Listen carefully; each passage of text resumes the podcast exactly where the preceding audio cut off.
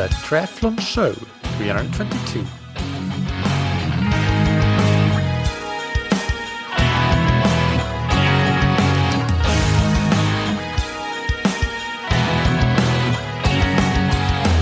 Hey, what's up, everybody, and welcome back to another episode of That Triathlon Show, the podcast presented by scientifictriathlon.com.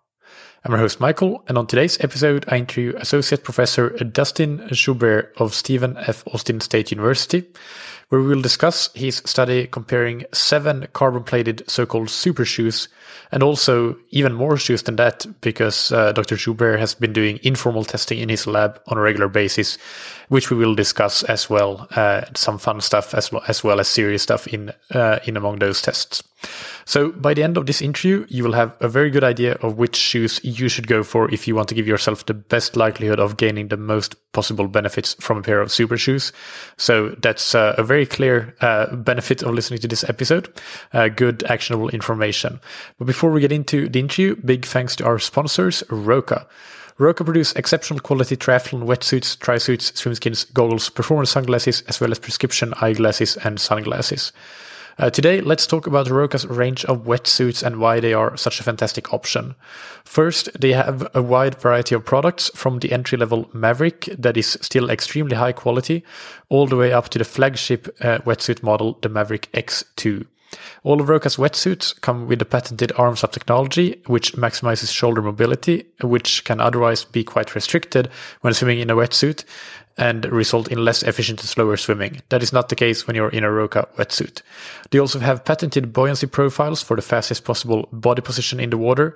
And if you're somebody that are really struggling with body position, then consider getting the MX Max buoyancy wetsuit because that's the most buoyant wetsuit of them all. And it's actually a quite affordable option as well. There are a ton of other fantastic features in Roka's wetsuits, like the exoskeleton in the X2 wetsuit that maximizes how speed and maximizes speed and propulsion uh, through the connection between your hips and shoulders. You can read all of the details on Roka.com. And uh, remember, you can get 20% off your entire Roka order by visiting Roka.com forward slash TTS. And thank you to Zen8. The Zen8 indoor swim trainer is a one of a kind swim bench that helps you improve your technique through an early catch maximize propulsion through a more powerful, powerful stroke, and stay consistent by doing swim workouts at home even when you can't go to the pool. It is available in the UK, the EU, and the US with free shipping in both the UK and the US. It is very affordable, similar to a pair of regular good running shoes, not a pair of super shoes. It is actually much cheaper than a pair of super shoes. But best of all, the investment is uh, completely risk free because if you're not in love with the Zen8 swim trainer after two weeks of using it and using the free training program that comes with it, then you can send it back and get a full refund. Learn more and get a 20% discount on your Zen8 swim trainer on zen8swimtrainer.com forward slash TTS. Now, just a quick mention before the interview that we are in the very final stages of accepting participants for our training camp on Mallorca from the 26th of March to the 2nd of April this year, 2022. I will discuss this a little bit more after the interview, but just note that now is the last chance to sign up as we are about to close the doors on registrations. All right, now without any further ado, uh, let's get into the interview uh, with uh, Associate Professor uh, Dustin Joubert. Welcome to that triathlon show, Dustin. How are you doing today? I'm doing great. Thanks for having me. It's uh, my pleasure. Uh, it will be uh, really interesting to get into your uh, specialty topic, shoes. And uh, but we, before we do that, can you please introduce yourself to the audience and tell us a bit more about your background and, and how you get into what you're what you're doing now? Sure. Yeah, my name is Dustin Joubert. I'm uh, an associate professor in the Department of Kinesiology and Health Science at Stephen F. Austin State University. Um, we're located in Texas, um, and I have a PhD in exercise physiology from Texas A&M. And I've been a, I've been a runner all my life, and yeah, so I've always had an interest in endurance performance, and, and more recently look started looking at uh, running economy and some of these these new shoes. Perfect. And uh, first, let's let's start by describing how these new shoes, the if you might call them super shoes. Uh, some people refer to them as carbon plated shoes, even though whether the carbon plate is what makes the difference is, is something we might, might get into later. How, how do they differ from traditional racing shoes uh, typically? And, and what are really the design parameters uh, that, that are important there in the difference? Yeah, so I think it's been interesting kind of looking at the the recent lit that's come out in terms of the, the terminology that the scientific community has embraced for the shoes because in the you know lay public it's we kind of call them super shoes and that might mean a variety of things um, but kind of pinpointing what are the technical characteristics that make um, a shoe a super shoe or not i think it hasn't really been been totally nailed down. Um, i think you know commonalities are probably um, higher stack foam so more highly cushioned shoes um, probably with more advanced foam that's more compliant and resilient. It's got the potential to store and return more energy. Um, the presence of a carbon fiber plate to kind of increase longitudinal bending stiffness and probably provide some stability to that higher stacked foam. And then I think the other thing is, you know, people are people are using them at a high level to race, right? So looking at what the elites or competitive runners are, are wearing on the roads. Um, so I think those are probably the unifying characteristics I see at least. Yeah, and uh, probably also price. so we might call them pr- price issues as well. Yeah, yeah. I think well, the market has probably done that. I don't know if that necessarily makes the shoe super or not, though. That's true. Well, what are the purported benefits of, of these shoes and, and also the mechanisms behind those benefits? Yeah, so you know, if you go back to the original 2018 Hoogkamer paper on the the Vaporfly prototype that showed the four percent benefit in running economy. That was really kind of the groundbreaking study that showed the benefits of the, the Nike Vaporfly shoe, um, primarily from it being more compliant and resilient. The midsole foam, um, being able to to return more energy, store more energy, decreasing the energy cost of running, and improving economy. So if it's easier to run at a given speed, you could therefore work at um, uh, run at a faster speed, working at the same physiological intensity and, and, improve performance. And so that was the the big benefit that was initially shown in, in that um, 2018 study. Yeah, run, run, running economy being improved there, and that's something that you have replicated now with, with other shoes, as we as we will get into. Uh, and uh, for the listeners, uh, Wouter Hoogkamer is a past guest of the of the podcast. We we interviewed him uh, in I can't remember which episode, but we'll put that in the in the show notes as well. Uh, other than his study, before you did your study, uh, what other data exists out there in in terms of published literature? Is is there is there much there, or what, has it been basically Hoogkamer's paper and now yours? No, there's there's a handful now. Um, it's definitely in its infancy, but there's there's definitely been some follow up studies that have confirmed their their findings. So that initial Hoogkamer paper that was um, kind of Nike supported, and people are, you know, there's no reason to not trust those researchers, those world class researchers who did that that project. But the fact that it was kind of Nike backed, people had some reservations, but that's been been um, pr- proven consistently by independent labs. Now there was the Barnes and Kilding paper that showed similar range of improvement, three to four percent.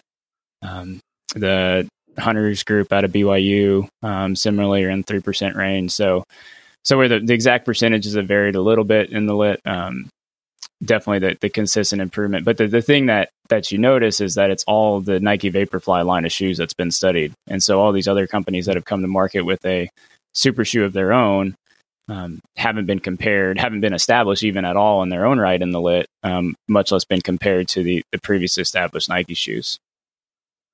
Yeah, and uh, well, that's probably one of the reasons that you did your study, or I know it is because I read it. Uh, but uh, what what are the other reasons uh, for behind you wanting to do your study, which involved several different shoes from different brands? Yeah, I think that was the the main impetus. Is just we have this one shoe that's been shown to be great, and obviously a lot of people are running in that shoe and running fast in that shoe, um, but they're all these other companies have come to market now with a so-called super shoe of their own and and yet they haven't been validated or compared. And so it was really just take a, a very like applied look and see if the sort of landscape has been leveled across the competitive running shoe market. You know, personally, I had run in uh, I'd run in the Hoka Carbon X and I tested myself in the lab, um, just a little self experimentation, and it hadn't given me any benefit um, compared to just a normal racing flat. And so um, when I when I purchased the Alpha Fly and did the same test on myself, I was a four percent plus responder in terms of economy improvements. And so that was kind of eye opening of of yeah, there's definitely some shoes that are helping and some that probably aren't. And and something in between. And so that's we just tried to get our hands on as many shoes as possible that kind of meet that definition we talked about of super shoe um, that's being being sold as that and raced in that by elites and competitive athletes and and make a, a broad comparison. Yeah, yeah. No, that's uh, that's really good that you did uh, get a look at the competitive landscape and see uh, see what uh, what you could find about whether it was level or not. So so let's go through that study. Uh, I will of course put a link to it in the show notes so listeners can go and have a more in depth look. But uh, but let's start with well, which shoes did you involve in in in this study? Yeah, so we got as many shoes as we can. We got it. We got an internal grant so we didn't have any funding from any shoe companies or anything, but we had an internal grant from the university. And we were able to get seven of the carbon plated super shoes and one traditional shoe. So we tested the Hoka Rocket X, the Saucony Endorphin Pro, um, the original, the Nike Alpha Fly, Asics Metaspeed Sky, Nike Vaporfly Next Percent 2, New Balance RC Elite, um, the Brooks Hyperion Elite 2, and then our control shoe, or sort of our traditional shoe, was a, a standard racing flat, which was the Asics Hyperspeed. Got it. And uh, what uh, what was the participant group like? Yeah, so we wanted to test at 16 kilometers per hour, um, which, well, for my US units, that's like six minute mile pace. Um, it's around 350 per kilometer, I okay. believe. 350. yeah, so. so. that's probably the most commonly tested speed in the, the previous lit. And so we wanted to test at 16 kilometers per hour um, for that sake.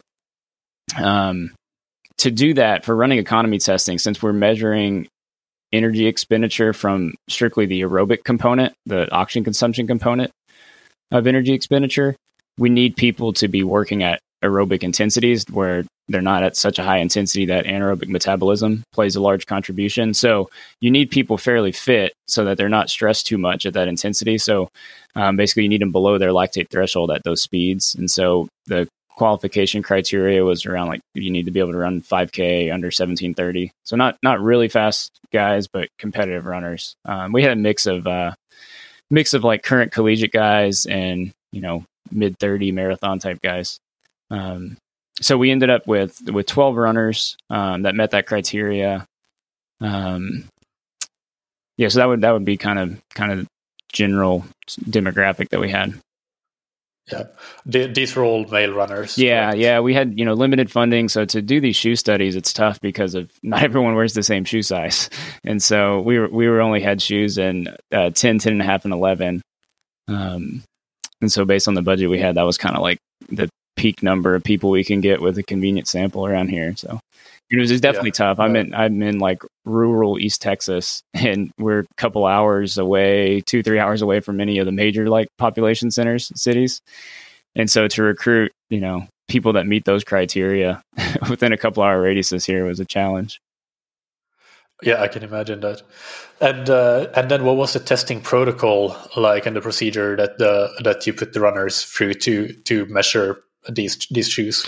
Yeah, so for for the economy testing, pretty common is a, a five minute um, rep. So if I have you steady state at a set speed that's aerobic for you for five minutes, I can capture your oxygen consumption, um, your CO two production, and determine your your energy expenditure through through indirect calorimetry that way. Um, and so, but it takes you know two three minutes to reach like a true steady state. So if we have you on a five minute stage, we can capture the last couple minutes of that energy expenditure and oxygen consumption to determine the the energy cost of that that task. And so um, we did since we had eight shoes, we did eight five minute reps with each subject. So every subject wore all the all the shoes once um, on the first visit. Um, in a random order. So they did eight five minute reps at that 16 kilometers per hour. Um, you're given a five minute break between to change shoes and to just keep the protocol from being very taxing. So you're kind of starting at resting levels bet- between each rep. Um, and so then, so to make sure we didn't have any like effect of the test sequence, we had them come back a second visit and they tested the shoes again, um, just in the reverse order of what they had done the first time. And so then we were able to get the average across those two visits and compare their oxygen consumption, energy cost um, across the different shoes in the study. Got it. And uh, yeah, then so, so what what results did you find? What what how did the shoes fare in in this test? Yeah, so the big thing with the analysis is just looking at sort of like what's the percent benefit relative to the traditional control shoe. Um, did the shoes help relative to the, the control shoe or the traditional shoe? Um, and then also, did they match up to the previously established Nike Vaporfly line of shoes? And what we saw is that, you know, some shoes were good, some were okay, some didn't help so much. And so when we looked at sort of the top tier, we expected the, the Nike Vaporfly and the Nike Alphafly, kind of a similar technology in that shoe, to perform at a high level. And we saw that around 3% economy improvements. So similar to what's been shown in the, the previous lit. Um, the one shoe that had matched up to the Nike shoes was the um, the Asics Metaspeed Sky. So that was, you know, that shoe hadn't been tested. Not, really, none of, none of the shoes other than the Vaporfly line had been tested. Um, so that that shoe leveled up um, with similar improvement statistically. And there was sort of a mid tier that were better than the control shoe, but not quite as good as the the Nike shoes, uh, that top tier shoes. Um, that was the Saucony Endorphin Pro and the uh, New Balance RC Elite that were around one and a half percent uh, economy improvements. And then on the the lower tier, shoes that didn't have any statistical benefit relative to the control or traditional shoe were the Hoka Rocket X and the Brooks Hyperion Elite 2. Yeah, yeah. One one thing that you note uh, in the uh, discussion, I believe, is that uh, as listeners, astute listeners will have noticed, the uh, Adidas version of their their super shoe is not included here. So so, but that's something that we'll we'll get to in a little bit, maybe with some case case study data that that you've done later on. Um, but but the, yeah, that that's that's a good summary of the of the results. So so it looks like the the shoes that performed the best were the the two Nike Nike lines of shoes and and then uh, the the Asics shoe and and they clearly outperformed uh, the others. What what about on, on, and that I should say on an average uh, level? But but that that leads me to the next question: Were there any large individual differences and or responders and non-responders, if you want to call them that? Yeah, so I think that's been of interest in all of these papers that have looked at running economy in the new shoes. And most of these studies have been designed to really make conclusions about like, is this shoe better than a better than a traditional shoe? And not really designed to like weed out the individual difference. So we did see, you know, if we just if we just broke our data down by the like highest responders, like the top six responders in the study and the bottom six responders to those top three shoes, that probably the biggest thing that jumps out and, and makes sense is that the people who respond more that get more benefit from the shoes were the ones who were less economical to begin with. So it's like they've got more margin to make up. You know, maybe their legs and Achilles tendons and feet are not springy as the others, and so the shoes are giving them more benefit in that regard. Um, and that kind of makes sense. Um, you know, we we tried to look at some of the mechanical differences, um, but with with you know, it, when you're starting to to compare these groups now, you're comparing six people to another six yeah. people. It's not really big data set for making those types of comparisons. Um, so I'm, I'm, probably less confident in like making any strong conclusions on our mechanics data there. We did see that those people who who tended to be less efficient, less economical to begin with, who got bigger gains, um, tended to be the people with like slower cadences, a little more vertical oscillation. Um, but I don't know if that's you know that's the reason they're less economical to begin with, or if that's the reason that they tend to have I, I, would say the other the other thing I would say on the individual responsiveness is I always tend to clarify this is that every, you know people have said like oh well, it's all individual like which shoe is best for you. And and to some extent yes that's true. But to the to the extent of like the statistical conclusions that we made to say these are the top three shoes we couldn't make those statistical conclusions if that wasn't the case for just about everybody in the study. Yeah. So one, one of those top three shoes that we listed was was the best shoe for everyone. In fact, that was probably like the top three shoes for just about everyone when you look at the the data from the individual responses. So where you see more individuality is like among those top shoes that are similar to each other. You know, some people might be a five percent responder in the Alpha Fly, and another person might only be a one percent responder in the Alphafly. Um, and so that's it's more like the magnitude of the response for those those top shoes where you see the individuality. Yeah got it. Uh, and i think that that's that's really useful and practical information from a consumer standpoint to to know that uh, okay, well, basically everybody had one of those three shoes as or those three shoes as their top three, and and uh, that's kind of it makes sense to to narrow your search if you're in the market for shoes, probably to to those three based on the on the data that we have today. Um, so, uh, other than that, is there anything anything else you want to kind of summarize from this study uh, and uh, and and in addition to that, what what are the areas for future research that you see that you, that you want to highlight that you didn't get to do in this study?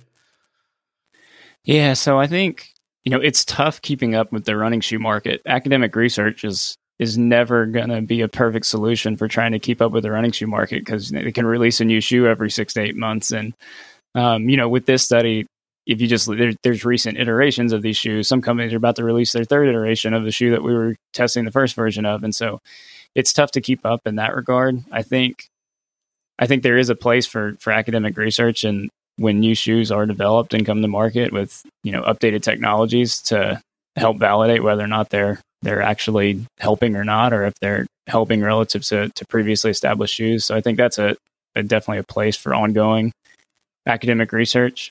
Um, you know, I, have got some some interest in in trying to weed out some of that responsiveness, um, individual responsiveness um, data. Um, if if individuals' mechanics maybe lend themselves to bigger responses or not, um, but those those will take some studies like designed around that. Um, you know, there's been even since since we released the preprint of this study, there's been two new shoe papers that have been published um, looking at running uphill and downhill, um, how the benefits are maybe slightly less there, but still substantial. There's a new paper out on a new Nike, uh, unnamed Nike prototype on it helping economy, even when you've got significant uh, more mu- muscle damage. Economies, the benefits are still there with the, the new shoe. So, um, so definitely, I think this is an area of, of research that's going to keep expanding. I imagine over the next year there'd be a lot of papers um, that probably COVID slowed things down and for a lot of labs, and so I imagine there'll be a lot a lot of new research coming. Yeah, yeah. Everybody was writing reviews, and and now now it's possible to get people into the lab again. Yeah, uh, well, that was one benefit of being in Texas. We had a little bit less restrictions, so we were able yeah. to collect a lot of data still.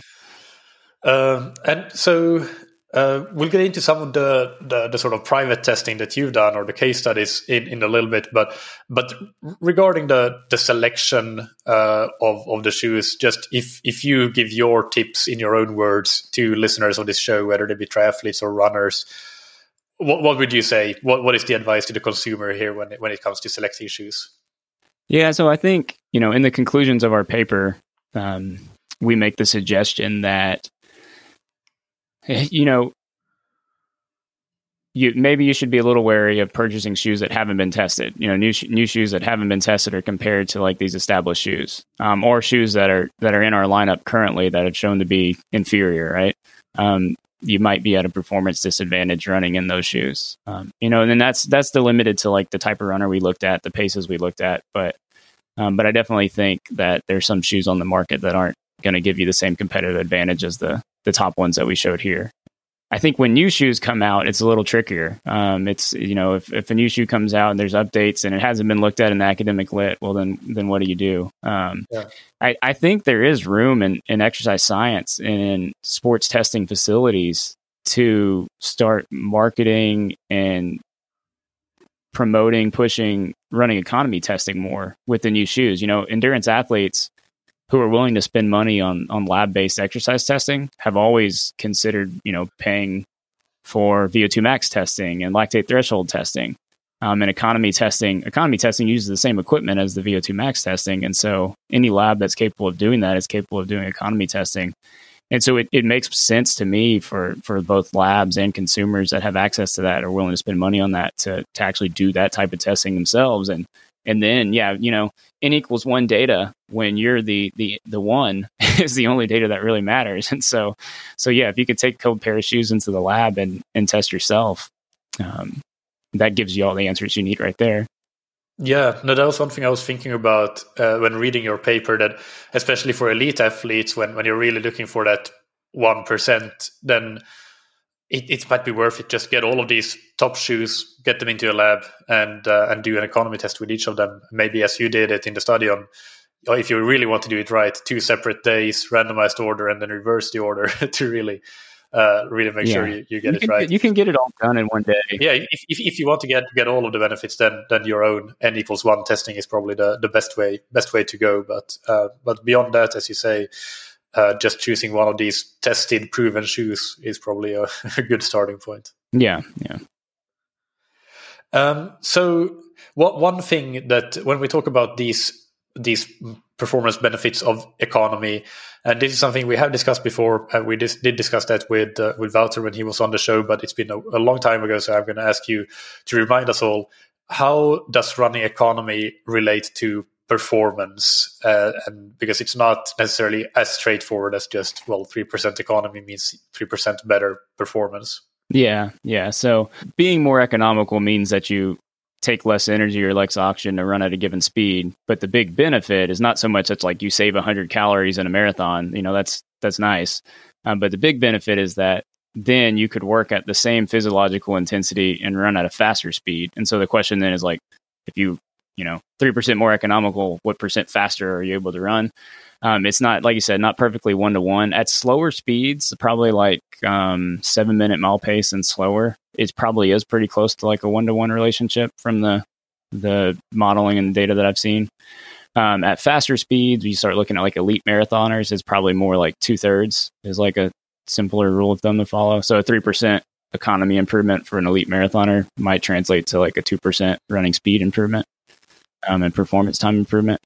Um, there is there's a there's a cool paper from Shalaya Kipp, uh, Kram, and Hoogkamer um, that's got an actual like calculator that goes with it. You can plug your your numbers into a little Excel calculator um, based on your paces you run and the distances you're running and your percent economy improvements, and it'll it'll spit out an actual time value for you. So yeah, uh, yeah. I, I remember linking to that in that episode with with Wouter. So I'll I'll look it up again and, and put it in the show notes for, for this one too. It is a, a cool Excel and and really easy to use, user friendly. So it doesn't take a any, any, rocket science. You can you just plug in your numbers and and that's that. Uh, but gives it's it's nice to just get an idea of okay if I let's say improve my economy by three percent based on your own speed over a certain distance, which might be a marathon or a five k, get a, get a bit of an idea of how how many minutes or seconds you, you're you're saving uh, in the end. And uh, then uh, some follow up questions based on the testing that you are now doing personally. And, and let's plug your Instagram account here, which is uh, LabRat Rundown. Uh, really cool account, well worth a follow, uh, where you do different tests and, and post other stuff around shoes and running economy and so on. Uh, so so now you have, and these tests you typically do only on yourself, uh, I believe, but uh, but you have tested, for example, the Adidas Adios Pro that were missing from the study, and compare them to both the Nike shoes, Nike Alphafly, I think, and, and the control shoes. So, so what did you find in your N equals one testing with, with the Adidas shoes? Yeah, so so yeah, that the that LabRat Rundown Instagram account is meant to be kind of fun and and share some some objective data. You know, Instagram is full of subjective shoe review data, um, or shoe, shoe review opinions, I should say. So that's been fun. But yeah, we've tested. I tested on myself the, the Pro two, you know we we didn't we didn't intentionally omit that from our larger study. Um, just at the time that we obtained all the shoes we weren't able to get that that shoe. It was sold out between the ones and the twos being released. And so um, yeah i didn't i didn't do great in that shoe. Um, i'm a, i'm a big responder to the Alpha Fly. i'm like a four and a half percent guy in the Alpha Fly, and um, i'm usually like a percentage point or so less in the vaporfly. And then i was even like a percentage point even worse in the um, the Adios Pro. So I didn't I didn't get along great with that shoe, but I can't make broader conclusions for that. You know, I really wish we had it in our testing lineup. Um, obviously, there's a lot of elites that are running really fast in that shoe, um, but without more data, we we can't really say much much more than that. No, no, still a two two point five percent or so improvement over the uh, over the control shoe is is uh, not yeah bad, that's so. I, I think you know when i when i do some of my my personal testing it's like if i'm always 4% in the Alpha Fly, but another shoe gives me i don't think i was quite 2% in that one but um there's some day-to-day variability. But you know if another shoe give, is giving me 2.5% 2% improvement that's still substantial. Like i just i just have a better option on the table. Yeah exactly. Yeah Um, then, uh, just for for fun, you you also tested running in Crocs. How did that go? it's funny. I did a lot of work on the Adios Pro testing, and then the Crocs one was much more popular. I think. uh, yeah. Well, so there's there's um there's one runner. I think he's in Utah here in the U.S. Who's run some crazy fast times, like sub 15 minute 5K, 106 half, something like that in Crocs. And so so yeah, I tested my economy in Crocs, and I'm definitely not not a not. I don't run well in Crocs. I think I was about eight percent worse in the, the Crocs than the Alpha Fly. yeah, uh, eight percent worse than the than the Alpha Fly, or that. Yeah, and then I, so four. I think four percent worse than the Control Shoe, eight percent worse than the Alpha Fly. Yeah, uh, but and actually, that's uh, that's one of the reasons that I that I put this question in because I thought it was quite interesting to see the kind of the symmetry there that just as much better or just as much worse as the crocs are compared to control that's how much better the alpha flies are for you than the control where yeah. intuitively i would at least think that oh the crocs that's got to be like a, a, league of its own in like just poor economy like not, not well i mean four percent worse than a traditional racing flat flat's probably a pretty big impairment for me but yeah uh, it, I think my, my, yeah. my tip to anyone racing in Crocs is to probably have thicker socks. I think that was one of my challenges. Yeah, yeah. No, of course it is. It is a, a, massive, massive impairment. But but the point that I'm making is that that the Alpha Fly for you is as big of an improvement. Yeah, yeah. it's, it's not a marginal gain at all. It's it's like a very significant gain.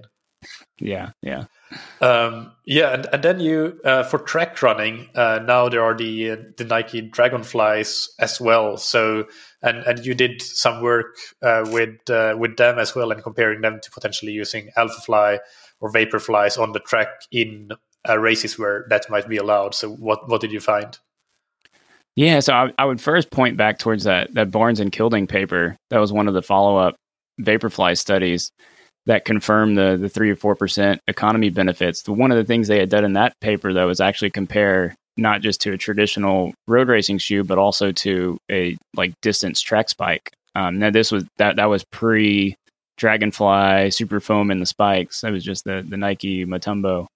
Um, but they showed even that the heavier Vaporfly was more economical than the really light distance racing track spike. And so that one of the things that they kind of recommended from that paper was that maybe um, track runners should consider at least the the possibility of running, you know, in the Vaporfly or these higher stack shoes in track races. And of course, you know, since World Athletics has banned, you know, 25 millimeter stack height and ab- above for for track races, but um, NCAA athletics here in the states don't have any stack height regulations on the track, and so that was that was kind of my thought. Is it it seems like a lot more NCAA runners probably could be benefiting from even even with the the new foam and the Dragonfly, but it being limited in stack, they might be able to benefit from the the higher stack road racing shoes. And so, so yeah, that was my my kind of personal testing sample I did was on the the Alpha Fly being my best shoe I know to the Dragonfly. Um, and I, you know, I was, I think, 4% or so, my usual in the Alpha Fly, and, and maybe around upper twos, 3% in the Dragonfly. So the Dragonfly still helped me a lot mm. compared to like a traditional flat. Um, but despite its heavy weight, the Alpha Fly was still the most economical shoe yeah. for me. So for me, for me personally, even when I go down to shorter distances, I'm going to run in that shoe because it's my most economical shoe. I think, you know, being that we can only test running economy at more aerobic speeds. Really, we're not we can't really go faster than like 10k pace. It's got to be slower than that. So it's a little harder to say, okay, well, I tested at you know 545 pace, but how is this going to help me at five minute pace? Yeah. Um, and you know, what are the trade offs on you know the turns on the track or trying to sprint and get up to really maximal speeds? Um, is there some trade off in like traction? Um, so it, it's harder to do that without more probably like time trial data. But I definitely have an interest in in um, doing some more, actually probably larger scale stuff there. Yeah, uh, well, th- those are all uh, quite important considerations so uh, that you point out there, and maybe limit limitations that uh, to uh, to using uh, or reasons that the Dragonfly or TrackSpike might still be the better choice. But but still, really interesting to see the that there is that difference in favor of the Alpha Fly in economy. Um, just out of curiosity, uh, when, when you test test a spike, can you just test that normally on the treadmill, or do you have to kind of change the belt to some spe- special kind of belt on treadmill? How does that work? Yeah, so the one of the treadmills we've got in the lab is the the Woodway, um, which has got these like rubber slats on the belt, and so those actually handle the spikes really well. It's, we feel totally natural on it. All right, perfect. Yeah, yeah, traditional treadmill belt, hard deck, that might be a problem. Yeah.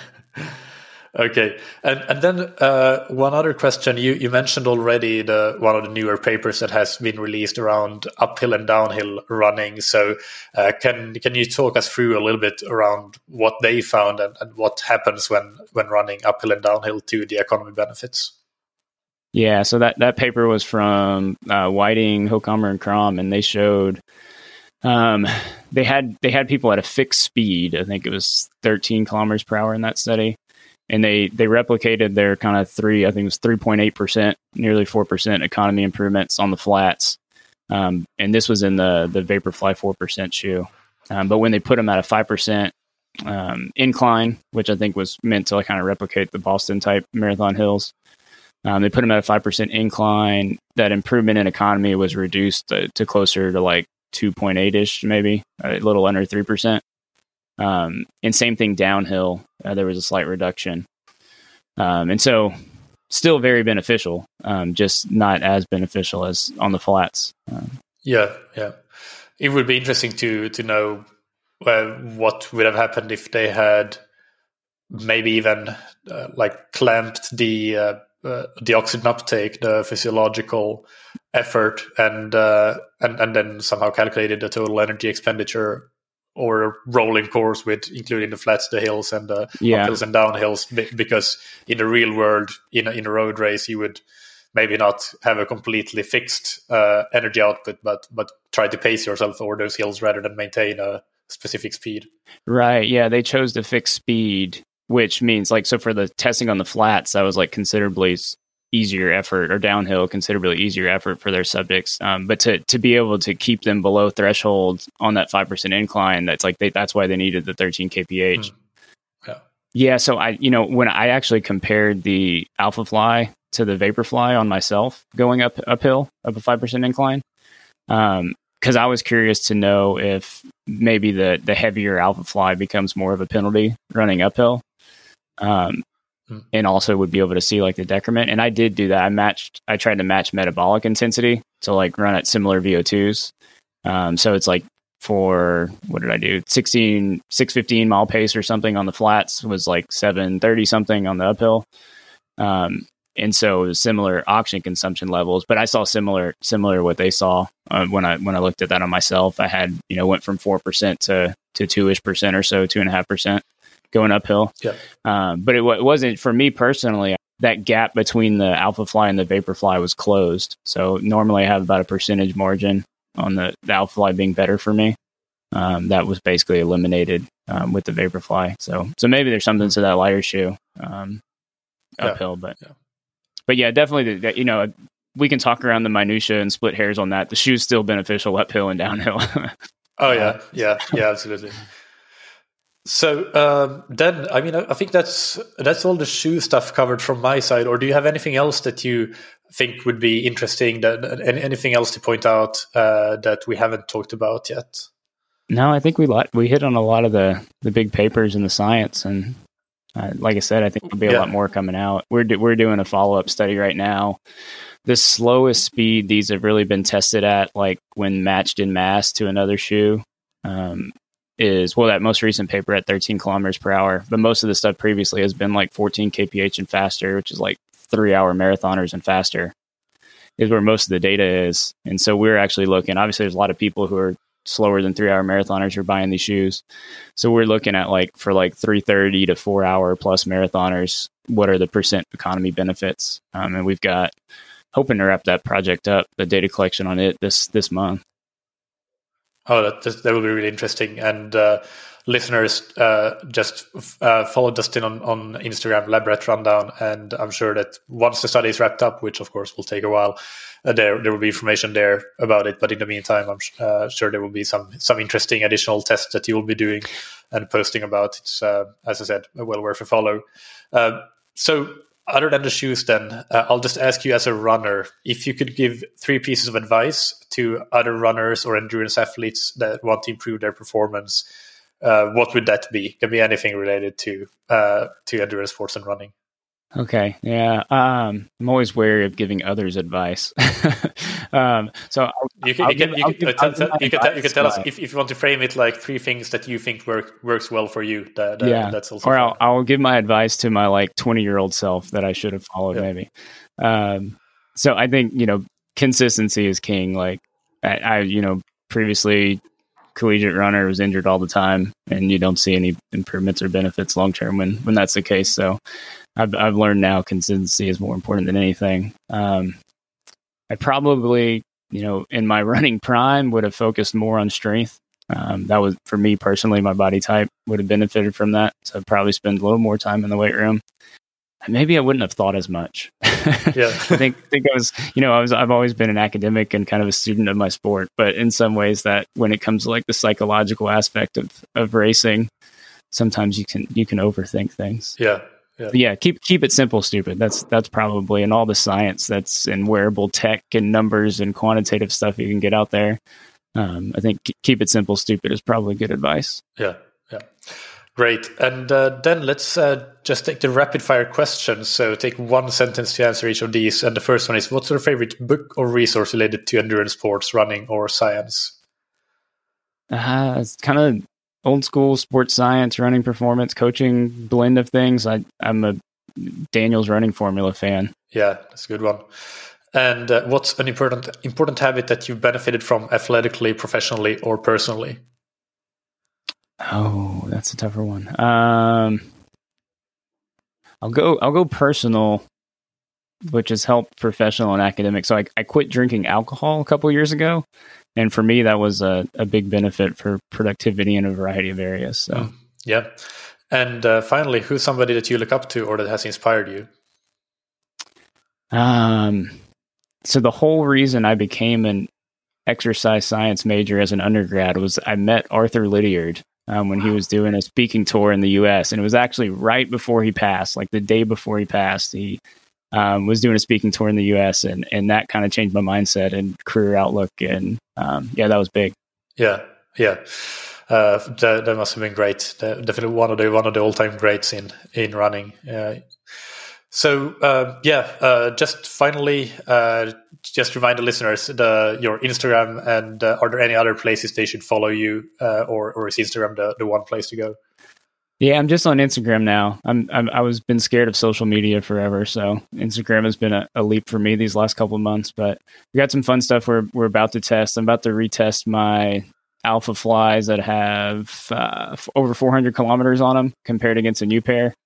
Um, and so some people have wondered about the durability or how long the, the foam and the benefits last. So I, I think that's um, a really important that. one actually, because kind of the, the things that you can read on forums and stuff is that uh, at least, and, and this I think was even from the original uh, Vaporfly 4%, that yeah, they got 200 kilometers on them and then you got the got to get a new pair. And, and if they last 400 kilometers rather than 200 kilometers, that that's basically half the price per per, per kilometer. So yeah, well, I think in most of the most of the shoe studies that are doing those comparisons want to make sure that the shoes aren't worn, so they're like less than 20k on them. Yeah.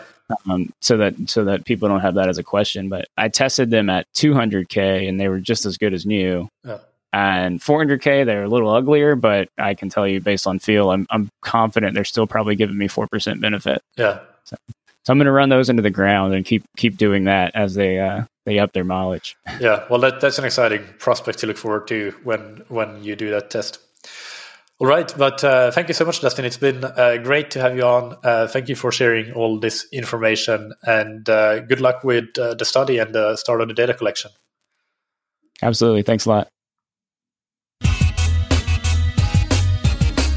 I hope that you enjoyed that interview. As always, you can find the show notes on scientifictriathlon.com and we'll have plenty of links, including the link to the preprint of the Super Shoe study, uh, as well as uh, another relevant study by Dr. Joubert. We will also have uh, links to the interview that I did back in the day with Wouter Hoogkamer uh, that we mentioned in this episode. And we also mentioned the Excel spreadsheet uh, that uh, um, in, in that discussion around running economy and how that translates to performance. So that's a great spreadsheet that you can use to actually calculate okay so if i improve my economy by 4% how much does my marathon time actually improve by depending on how fast you are? Because that that is that makes a big difference. So check out all of those links. There's plenty of useful stuff there. And uh, as we discussed in the interview already i really recommend following dustin on instagram at LabRat Rundown he has great content there and keeps uh, coming up with uh, really good and interesting tests to perform in his lab now, let me talk just a little bit more about uh, the final stage of registrations for the Scientific Triathlon Mallorca Training Camp from the 26th of March to the 2nd of April this year, 2022. We have just a handful of slots available, and that is at the time of recording this outro, which is uh, a bit before the episode is released. So hopefully we still have a couple slots left when you hear this, but really this is the last call if you're interested in participating definitely after the end of this week, when this episode goes out, we will not be accepting any more registrations. So just a few short things if you're interested. First of all, read more about the camp and how it will work on our website uh, on scientifictriathlon.com forward slash camp. And you can also find the link directly in the main, uh, main menu bar. And you can then con- contact me directly if you're interested in registering to see if there's still availability and we can discuss that. My email is michael at scientifictriathlon.com. It's going to be a fantastic camp. So if you're hesitating, stop hesitating and just go for it. Next Monday on the podcast, I interview Adam Kerin and we will discuss all about chain lubrication, friction, and saving a significant number of watts without any training and saving money from the reduced wear and tear on your drivetrain by doing chain lubrication properly. It is an exciting episode, so stay tuned for that.